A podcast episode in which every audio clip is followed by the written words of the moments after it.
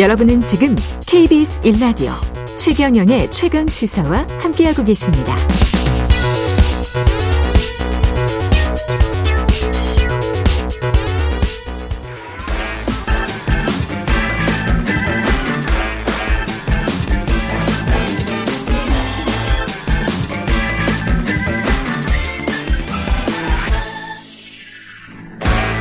네, 한번 노뉴스 오늘은 경향신문 박순봉 기자와 함께합니다. 안녕하십니까? 네, 안녕하세요. 이균용 대법원장 후보자 인사청문회 날짜가 19일부터 이틀간 진행되네요. 네. 예, 어떤 사람인가요? 어, 몇 가지 측면에서 평가를 해볼 수가 있는데 일단 첫 번째는 윤석열 대통령과의 관계예요. 그 관계가 네. 좀 주목을 받았는데 이균용 후보자가 서울대 법대를 나왔거든요. 그러니까 윤 대통령의 1년 후배입니다. 그러니까 학교는 후배인 거예요. 그리고 예. 1년 후배다 보니까 같은 과의 1년 후배니까 좀 가깝다 이렇게 볼 수가 있고요. 서울대 법대가 이때 한 300명은 안 됐고 한 200 몇십 명 됐던 그렇죠. 시절. 네. 충분히 뭐 알 수 있는 사이. 아 그리고 그때 가까웠다라는 건 이제 인정을 하고 그래요? 있고요. 네. 가, 가까웠대요? 당시에 대학 당시에? 시절에 가까웠다라는 건 네. 인정을 하고 있고요. 예, 사법연수원 기수로는 16기인데 예. 이윤 대통령이 학교는 선배지만 기수로는 한참 후배입니다. 왜냐하면 구수를 그럴 했기 때문에. 예, 윤 네. 대통령 기수가 23기예요. 23기. 그래서 일단은 방금 말씀드린 대로 대학 때 가까운 사이였다. 요거는 인정을 하는데 이제 예. 문제는 최근까지 가까웠느냐, 예. 이제 그게 영향을 줬느냐, 요게 중요한데 음. 입장이 조금 바뀌었어요. 그러니까 작년 10월에 이균용 후보자가 대전 고등법원장이어가지고 국회에 나왔었거든요. 국정감사에 출석을 했었는데 그때 박범계 민주당 의원이 물어봐요. 윤석열 대통령하고 친하냐 이렇게 물어보니까 예. 뭐 지금 친하다고 돼 있죠. 뭐 친하다고 볼 수도 있습니다. 이렇게 당시에 답변을 합니다. 아. 그런데 이제 지명이 되고 나서 대통령실에서는 최근까지 교류가 없었다. 최근에는 교류가 없었다. 이렇게 얘기를 했고 그다음에 지난달 23일에 김명수 대법원장을 이균용 후보자가 찾아갔거든요. 요거는 관례입니다. 그러니까 전직 대법원장을 이제 후임자가 그러니까 예. 후보자가 찾아가는 게 관례인데 음. 그때 찾아가니까 기자들이 그 자리에서 또 물어보거든요. 음. 가깝냐 이렇게 물어보니까 그냥 아는 정도다 이렇게 얘기를 하거든요. 그래서 네. 톤이 조금 바뀌었는데 그래서 이제 최근에 가까운지 여부는 또 좀 더 뭐 확인을 해볼 필요가 있는 상태고요. 예. 그리고 두 번째는 성향 내지는 판사로서 어떤 길을 걸어왔느냐 이게 좀 주목이 되는데 음. 김명수 현 대법원장이랑 완전히 대척점에 있는 인물이다 이렇게 보시면 될것 아, 같아요. 그래요? 일단 예. 기본적으로는 김명수 대법원장에 대한 비판하는 입장을 많이 냈어요. 아, 그렇군요. 2021년에 예. 대전고등법원장이 되는데 그때 취임사에 사법 신뢰가 나락으로 떨어졌다. 재판의 권위와 신뢰가 무너져 내렸다. 이렇게 얘기를 했는데 음. 이게 바로 김명수 대법원장 체제를 비판한 거였거든요. 그렇게 볼 수 있겠습니다. 네. 예. 그리고 지난달 23일에 찾아갔다라고 말씀드렸잖아요. 음. 그때 그때도 비슷한 얘기를 하는데 무너진 사법 신뢰와 재판의 권위를 회복하겠다 이런 얘기를 하는데 이제 김명수 대법원장 찾아가는 자리에서 또 이런 얘기를 했다라는 거는 또 굉장히 좀 그 공격적으로도 느껴질 수가 있는데 이제 비슷한 얘기를 다시 한 거고요. 예. 그 걸어온 길이 이 법원 내에서 완전히 달라요.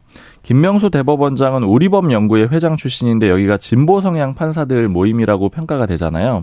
근데 반대로 이균용 후보자는 민사 판례 연구회 소속인데 여기는 소위 엘리트 판사들, 그러니까 엘리트 코스를 받는 판사들이 모여 있고 상대적으로는 보수 성향으로 좀 분류가 됩니다. 그러니까 음. 완전히 그 대척점에 있는 성향상 인물이다 이렇게 볼 수 있습니다. 그렇군요.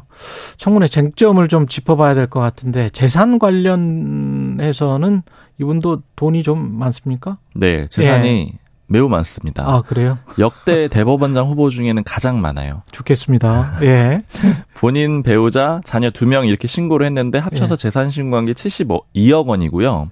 아 그리고- 신고 재산이 72억이면 100억 넘네. 그렇죠. 예. 보통 이제 공시지가로 계산을 하고 하니까 예. 신고 재산 뭐 방송 때도 몇 번 말씀드렸었는데 뭐 1.5배 이상은 최소 봐야 되거든요. 최소 최소. 예. 뭐두 배로 보기도 하고요. 그래서 예. 이제 재산이 이 정도 되고요. 예. 그러다 보니까 이제 여러 가지 의혹들이 좀 제기가 돼 있는데 일단은 비상장 주식을 신고에 누락을 했다. 이 음. 의혹이 있어요. 2000년부터 옥산이라는 주식하고 대성자동차학원 주식 이 두 가지 주식을 9억 8천만 원 정도 이 후보자의 가족이 보유를 하고 있었거든요. 근데 이거를 신고를 안 한 겁니다. 그러니까 야당에서 아마 이 문제를 집중적으로 부각을 할 텐데요. 처가 쪽이 거의 재벌 수준이죠. 그렇죠. 뭐 재벌까지는 아- 준재벌이랄까요. 준재벌. 네, 뭐 예. 중견 이상 정도 그런 그렇죠. 수준이죠. 예. 이 후보자가 해명은 이렇게 하고 있습니다. 이 주식을 샀던 게 2000년인데 비상장 주식을 등록하게 법이 바뀐 게 2020년이거든요. 이제 음. 그렇게 따지면 3년 정도 누락이 된 건데 몰랐다라는 겁니다. 그러니까 법이 바뀐 걸 몰라서 아 법이 바뀐 걸 몰랐다. 네 그래서 대법원장 될 뿐이. 그래서 이제 신고를 안 했다라는 거고요. 예. 그리고 두 번째는 예. 농지법 위반. 요게 또 두 번째 그 논란거리인데 어. 1987년 12월에 부산시 동래구에 있는 땅을 처가와 함께 사들입니다. 근데 당시에 땅이 논으로 돼 있었거든요. 음. 농지법의 취지라는 거는 농사 안 지을 건데 그 농지 사지 말라 맞습니다. 이거잖아요. 예. 그러니까 투기 목적으로 사지 마라 이런 건데 예. 문제는 당시에 이 후보자가 해군 장교로 군 복무 중이었고 음. 그다음에 거주지가 주민등록상 서울 강남이었거든요. 예. 그러니까 이게 이제 농사를 지을 상황이었느냐? 땅은 아니요. 어, 땅은 어디에 있었다고? 땅은 부산시 동래구에 있는 아, 거죠. 부산시 동래구에. 네, 그러다 예. 보니까 이제 이것도 농지법 위반이다 이런 의혹이 있는데 이 예. 후보자 측에서 설명을 하는 거는 예. 이게 뭐 오래전 땅이라서 이게 잡종지였다. 그러니까 이제 음. 다른 용도로도 쓸 수 있었다라는 거고 실제로는 장인이 학원 운영에 썼다 이렇게 지금 해명을 하고 있습니다. 예. 그리고 세 번째 의혹은 이 후보자 아들이 김앤장에서 인턴십을 했거든요. 음.